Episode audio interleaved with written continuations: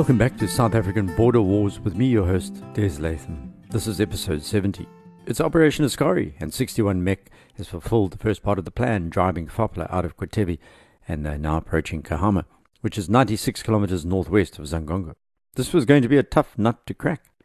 Fapla's 2nd Brigade was ensconced in strongly fortified positions to the north and the south of the town. The defenders also had become used to SADF and SAF Force attacks. If you remember, during Operation Protea, the Air Force had hammered radar installations at Cahama, and the Recce spent a lot of time around the little town. So, after years of battering, defences had been beefed up, bunkers were deeper, heavier weapons abounded.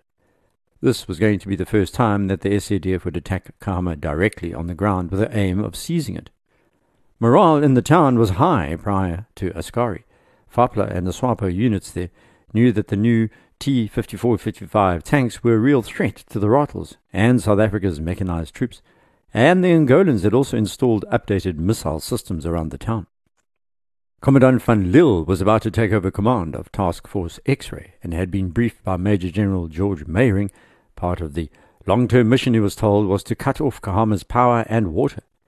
The top brass, as I said last episode, were obsessing about overpowering the Angolans, besieging them until they broke. However, the Angolans this time were determined not to break. So the two combat groups of Task Force X-Ray which consisted of mechanized companies of 20 millimeter rifles, one motorized company with Buffels, an armored car squadron, five troops of 90 mm rifles, and a 20 millimeter aircraft section, along with one Recce regiment, engineers, four SA medical service sections, or elements as they were called, four 81 millimeter mortar groups of two each, and four more sections of parabats and Buffels that were ready to move against Cahama. I have to list the artillery here. The G4 155mm World War II era guns had been 61 Mech's go to, but were already outdated. The range was 24 kilometers. X ray also had a Romeo battery with its 127mm multiple rocket launchers, and Sierra with eight 140mm G2 guns, the newly installed 61 Mech artillery. Because of the more accurate spotting capabilities of the South Africans, they generally outperformed Fapla and SWAPO's artillery, but not always. Fapla had the D31 22mm howitzer, but its range was limited to just over 15 kilometers, while the BM21 mounted on Ural trucks could strike targets at a maximum of around 21 k's away. The other guns that they would bring to bear against the South Africans, however, included the 130mm with a range of 27 kilometers, outdistancing the SADF's 155 mils. Their D30 cannons meant that every time the SADF fired off a salvo, they would have to withdraw in the face of a salvo from Fapla. And the other Soviet weapons used by Fapla included the D-74 122mm, which could strike targets 22 kilometers away, and its 76 mm gun with a range of 13 kilometers. The G4 guns the SADF were dragging around the roads in the main, and this was not the usual SADF attack logic. Fapla and the Cubans tended to use the roads around southern Angola. The South Africans preferred to bundubash to keep the Angolans guessing. This is not a reflection on the gunners, nor the men who kept the G4 firing. It was a fact of design weakness. The Israelis had converted a World War II and Korean War weapon into a useful device for desert or semi desert warfare. Its wheels were woeful in tough African muddy conditions. Busy in the air through most of November and December 1983, was the SA Air Force's Gada Remote Piloted Vehicle, RPV, or drone, and it had discovered the location of enemy SA 8 missile systems. The photographs it produced were blurry, but the location was clear. They were in positions around the town. Brigadier Joubert, who commanded all SADF forces during Askari, expected these defenders to wilt as the pressure rose through December and into January 1984. He just needed time to do this, and time was not on his side. Another issue arose at this point, which is not that well known. The SADF forces attacking Quiteve, Mulondo, and Cahama, in other words, the 61 Mech combat group in the main, were the focus, along with a second attack planned on Cuvelai. However, in what turned out to be jaw dropping miscommunication, the planners forgot to inform the Air Force about Combat Team Delta Foxtrot, which was around 45 kilometers southwest of Caiundo on the western bank of the Kabanga River. That was around 130 kilometers east of the main target of Cuvelai, and even in a Puma or a Mirage, that's a long way to go to offer support. Air Force Commander Dick Lord was told about this combat team at the last minute after Operation Askari had begun. He was told merely that they were the deception force from Sector 20 back in southwest Africa. This was not part of the main assault. The Air Force, meanwhile, had drawn up no plans to support these men, and the SADF was going to pay for their haphazard attention to detail. Delta Foxtrot included a company of four infantry platoons from 202 Battalion, a company from 7 SAI, one armoured car troop, one 81 mm mortar troop, a section of engineers, and a 20 mm anti aircraft troop, as well as four SA 7 teams. Later, a company from 1 Parachute Battalion and another from 3 2 Battalion joined in, along with a battery of 120 mm mortars. Colonel Deon Ferreira, aka Delta Foxtrot, commanded the force. He was Sector 20 commander back in Southwest Africa and a former commander of 3 2 Battalion. So, this force of around 360 soldiers on 35 buffels, along with a couple of hundred soldiers from Southwest Africa's Sector 20, were sent in as a diversion. The problem with the whole idea is that the force ended up acting less as a single unit and more like a splintered group. Let me explain. On the 18th of December, an infantry platoon and two SA 7 teams riding in three Buffels from Delta Foxtrot were outside the main defensive perimeter. It's not clear how they ended up getting themselves in this pickle. Apparently, on the night of 19th and 20th December, FAPLA reconnaissance units detected the force, then observed this isolated platoon. FAPLA command sent at least a company, but some say more like two companies of soldiers to attack the missing platoon and killed five members, capturing one Southwest African Territorial Force soldier, as well as 13 light machine guns and an assortment of other weapons, three of the vital radios with codes, a 60mm mortar, and three Buffels. The SADF claimed later it was only one, but that's because the Angolans displayed only one of the three for the world media. This was the first time that FAPLA had captured any of the South Africans' vital armoured cars intact, and they wasted no time in showing off their new prize. The plans then changed. The SA Air Force switched their main ops further east to Caiundo instead of concentrating on Cahama and Mulondo, and this was in order to recover the fallen soldiers' bodies. These were recovered a day later during a follow up operation with Air Force Impalas and Mirages assisting. However, the sudden departure from the blueprint meant less air cover for X ray and other combat groups, and things unraveled to a certain extent for the South Africans.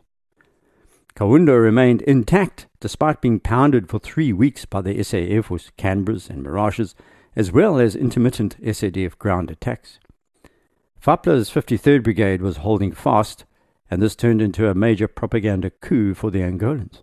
While this poorly planned diversion continued to play out further east, in the center of operations around Cahama, X Ray's artillery took up positions on the 21st of December. They were laying a trap for FAPLA with the 142 and Q batteries in positions east of the town, while the rest of 61 Mech lined up to the north. Unlike Ops Protea, the defenders were now fully aware that the South Africans were probably going to assault their town from the north. As General Constant Viljoen had been warning, when you fight an enemy for long enough without a clear victory, the enemy learns all your tricks. Still, there was some hope. The SA artillery was going to use a new piece of advanced electronic equipment called the Invals Mark I, a strange device that measured sound and distance, also known as the Koerklos. These were set up at 1500 meter points to observe the effect of the artillery and the enemy's response. At 2000 hours on the night of the 21st of December, the artillery began firing at Cahama with the G4s and 140mm guns, otherwise known as 5.5s by vets. The barrels were 5.5 inch in diameter and part of South Africa's armory from the Second World War. Enemy artillery replied immediately, and the South Africans had to leap into their trenches and foxholes. Soon, the Fapla 122mm rockets were picked out and silenced, but the enemy BM 21 rocket launchers continued blasting away and could not be stopped. The fighting continued the next day in scenes reminiscent of the desert combat during World War II, where artillery duels were waged. The strategy shifted once more. It became clear that Fapla was going nowhere. On the 23rd of December, and about two kilometers west of Cahama, the SA Air Force drone was hit by shrapnel from an SA 8 ground to air missile. The operators managed to keep the RPV in the air, and then it headed back to Xangongo, where it landed safely. The idea now was for the SADF to try and secure the area and perhaps seize one of the strategically important SAM 8 missile systems located around Cahama. Brigadier Joubert and his commanders had ordered a sub operation called Fox, which was a tactical mission really. The idea was to carry out air and artillery strikes on various positions around the town, then try to draw the SAM 8 operators into the open and lay their hands on this weapon. The main part of that op kicked off on Christmas Eve, 24th of December 1983, with one of X-Ray's combat groups wheeling off to the left, then heading south of Cahama. Spotter planes picked up that half a dozen or so Fapla T-54-55 tanks began to move close to this group. Sierra battery supporting 61 Mech's ground forces began opening fire on the tanks, or where they thought they were, but then were ordered to break contact, but not before one of the tanks was hit. Waves of BM 21 rockets were now flying into the South African positions, and two of the combat groups moved back to avoid being targets.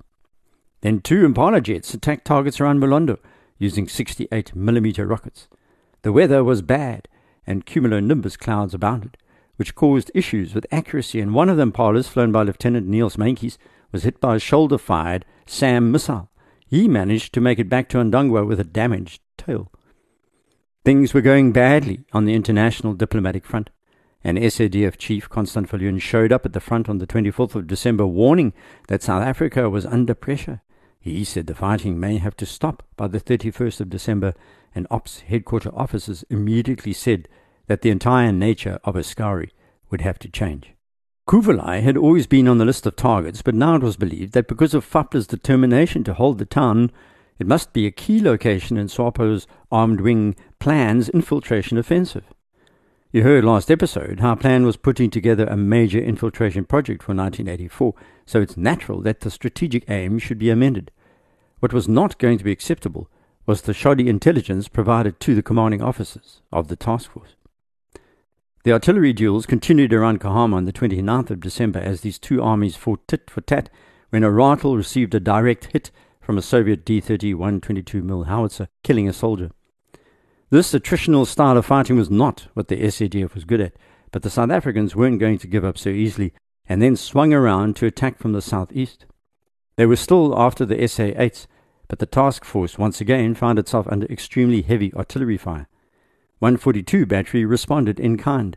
By now, the artillery duels had been going on for almost two weeks, with neither side giving an inch, nor succeeding in dislodging the other. Joubert and his planners were trying to cope with the situation as they attempted to winkle out the SA-8s, but to no avail. There was something else that was frustrating the SADF commanders. Unlike previous invasions, this time the Angolan foray had not led to an obvious victory.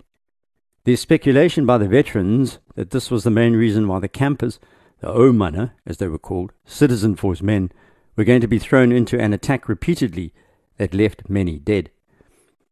New orders were issued by the 28th of December. Everything had to speed up. No more probing attacks and artillery duels at distance. It was time to attack Cahama head on. X-Ray's commander Van Lille received his new orders on the 29th of December. He was told to attack Cahama from the south and capture the elusive SA-8.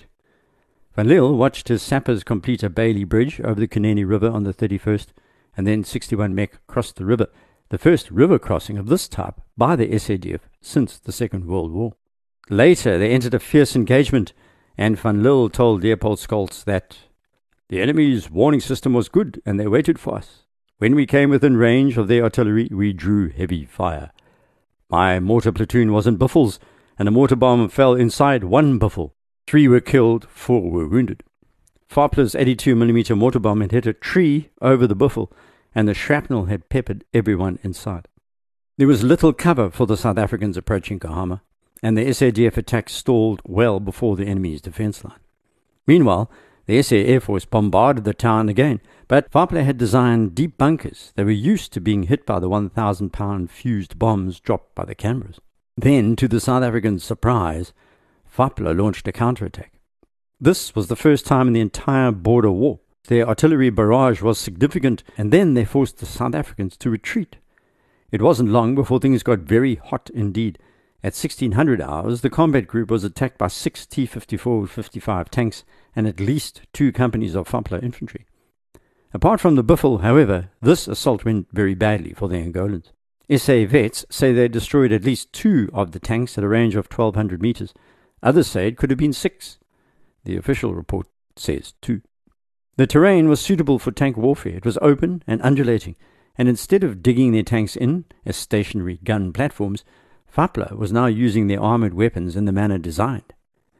The Ratel 90s, which faced these tanks, had come up against a serious opponent, but once again, the fact that the Ratel could turn quicker and move faster in the bush was its saving grace. Also, the excellent SADF training began to tell in the midst of this full frontal attack. Remember, the difference was all about initiative. Where the Soviet trained Fapla commanders followed strict policies imbued with lashings of political correctness, the South Africans could respond far more creatively to every situation, and they had a long history of doing this. It could lead to chaos, but the advantage of having NCOs and officers who think out of the box is that the enemy doesn't know what you're going to do next. The Angolans were wooden by comparison. And yet, looking at the armament, you'd have to bet on the Angolans. The T 54 55 was a real threat to the Ratels. It had better armor and a more powerful gun. They should have destroyed the Ratels, but they just couldn't hit them. Van Lille then apparently offered to conduct what would have been a suicide assault and could have easily led to a loss of one company of men. Folks, some of these reports are difficult to verify, but a senior signals officer claims Van Lille's suggestion was rejected by Brigadier Joubert, who ordered an immediate withdrawal from Cahama instead. X-Ray's Combat Team 1 evacuated the area and then regrouped back at Xangongo for the next mission, and that was Cuvelai, where they were going to join Task Force Victor. It was now New Year's Eve 1983, and Task Force Victor had been fighting at Cuvelai since the 16th of December. Canberras and other aircraft had dropped hundreds of bombs on the town. By the 31st of December, the ground assault was ready. It was D-Day for Commandant Piet Greyling, Task Force Victor's officer commanding. His combat teams drove towards their jump-off point, which was set for midday, and they headed off early that morning in extended column formation to the northwest of Cuvelai. The official report seems to indicate it was northeast, but vets say it was not where they launched their attack. One of the strategic points was a narrow bridge over the Cuvelai River, which was dry for much of the year, but the river bank is undercut and steep, making it difficult for vehicles to traverse, and at this time it was muddy and virtually inaccessible because of heavy rains. According to 3-2 vet Marius Scheepers, Greyling wanted to change the plan of attack, but HQ wouldn't let him. His other problem was that there was low-hanging cloud, so no top cover for his formation. This was not a normal situation. The SADF ground troops and Air Force operated as one and had developed a very high level of cooperation since those earlier ops in the 1970s. No, said HQ, he had to attack immediately. So, Greyling ordered the 127mm multiple rocket launchers to be set up 15 kilometers west of Cuvelai and then sent a reserve force of a couple of hundred men south of the town Two other combat teams were to assault the town from the northwest, crossing the Cuvelai River. A third group of 90mm Eland armored cars drew the short straw, so to speak. They were sent to oppose the T 54 55s. This, of course, was not a fair fight. The Noddy cars had done their share of fighting for 10 years in the bush, but the latest Soviet equipment was far superior. What HQ didn't know back in Southwest Africa was that the Cuvelai River was flowing. During the dry season, the riverbed is dry. But during summer season, it's another matter altogether. A number of things now began to go wrong. The wet weather caused his elands problems, and the buffels and even the much vaunted Ratels bogged down. Still, Combat Team 1 formed up in their extended line to the left of the command vehicle, and Combat Team 2 in an extended line to the right, both facing southeast. The idea was to drive the Fapla force out of town and up to the Cuvelai River. Once again, this looked very good to the top brass on their maps, but the T-54-55 tanks could just cross the river, whereas the Ratels couldn't, and Fapla, of course, could just wade across. Another problem was the Kalonga River, a smaller stream nearby to the right of the combat teams, to the west, in other words. That was also apparently impassable. So while Fapla was being driven into a confined space, so were the South Africans. Combat Team 1 took the lead at this time, Combat 2 behind. That was 20 rifles along with eight more behind, followed by 81mm mortar teams heading through the thick, muddy bush towards a heavily defended target without air cover.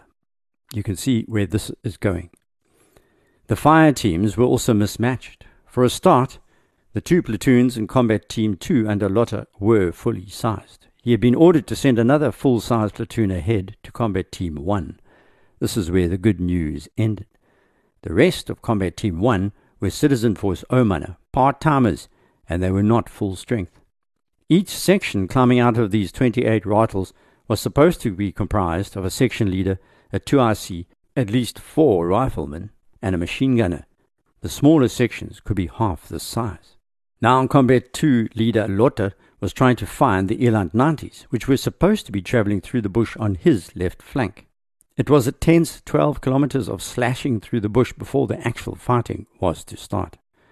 Then schooners caused the vehicles to bog down, and they had to be pulled out by the recovery vehicles, the mud causing more havoc. As these stop starts increased, the mortar team waltzed past the armored protection, seemingly unaware that they now had turned into the advance force, the strike unit, so to speak, whereas they obviously usually operate behind attacking infantry. It was in this shoddy formation that the task force approached the first Fapla trenches, which were well hidden and heavily defended. All hell broke loose. Inside the Ratels, the hatches were all open and the troops were standing upright looking through the bush. The standard SADF approach was to string out two combat teams in a single line of rifles across the area to be attacked, with the third team in a second line behind, if you can imagine in your mind's eye how this looks. Fapla opened fire on the straggly group with 23mm anti-aircraft guns, no one is quite sure how many, before Combat Team 1 beat a hasty retreat. 14.5mm AA guns also began opening up on the rifles. The sound of these, particularly the 23mm, is described as similar to a 500cc motorcycle being kick-started. Greyling's men were also firing at once, and then they were shocked to see T-54 55 tanks approaching through the bush. A furious gunfight at close range developed, and the SADF 81mm mortar teams managed to let off a few bombs. This all took place in an amazing five minutes. Most of the troops on board the rifles did not have time to disembark. The usual technique in an attack was to leap out and take up defensive positions. It was now 1300 hours, and a rifle sent forward to spot, for the mortar team was hit in the turret by an armor piercing round. Its commander, Second Lieutenant Piet Liebenberg, was killed. He was the first soldier to die in the attack on Cuvelai 1, as this battle became known. Later it transpired, although the SADF denied this, that he was killed by friendly fire. It's a very long story, so I'll keep it short. Lotte, who was in a nearby rifle, later tested the hole in the rifle with a 20 mm round and found it fitted perfectly. Fapla were using 23 mm AA weapons. This is the story of war and not a finger pointing exercise. You can imagine the carnage of that battle, the chaos these things happen. The important thing to note right now for the SADF attacking Cuvelai was Liebenberg's death meant the mortars no longer had any idea where to fire. They were still operating in the front of their combat team and were trying to avoid being casualties themselves. Then Rifleman Kalifuri died as he jumped from his buffel that had come under heavy fire from one of Fapla's 23mm or 14.5mm AA guns. The fighting became more and more bitter. Two more SADF soldiers died when an RPG 7 hit the turret of their rifle. Then four more were wounded as they jumped down from a buffel. A Cuban force with Russian advisors ambushed another section close by, and, in another friendly fire incident, one of the riflemen fired his R4 inside a Ratel, wounding four of his colleagues. Greyling, meanwhile, was told by Joubert to press home the attack. The commander of Task Force Victor knew this was suicide for his men, so he ignored the order and withdrew about two kilometers back northwest. Combat Team 2 under Lotte formed a defensive perimeter and Combat Team 1 managed to extricate themselves from a very serious situation. But the pain was not over for Task Force Victor, not by a long shot. What happened next is for our next episode. Please rate the podcast on iTunes, it makes the series more visible. We can head off to abwarpodcast.com, email me from there, or direct message me on Twitter at Des Latham. Until next, Fuzzbait.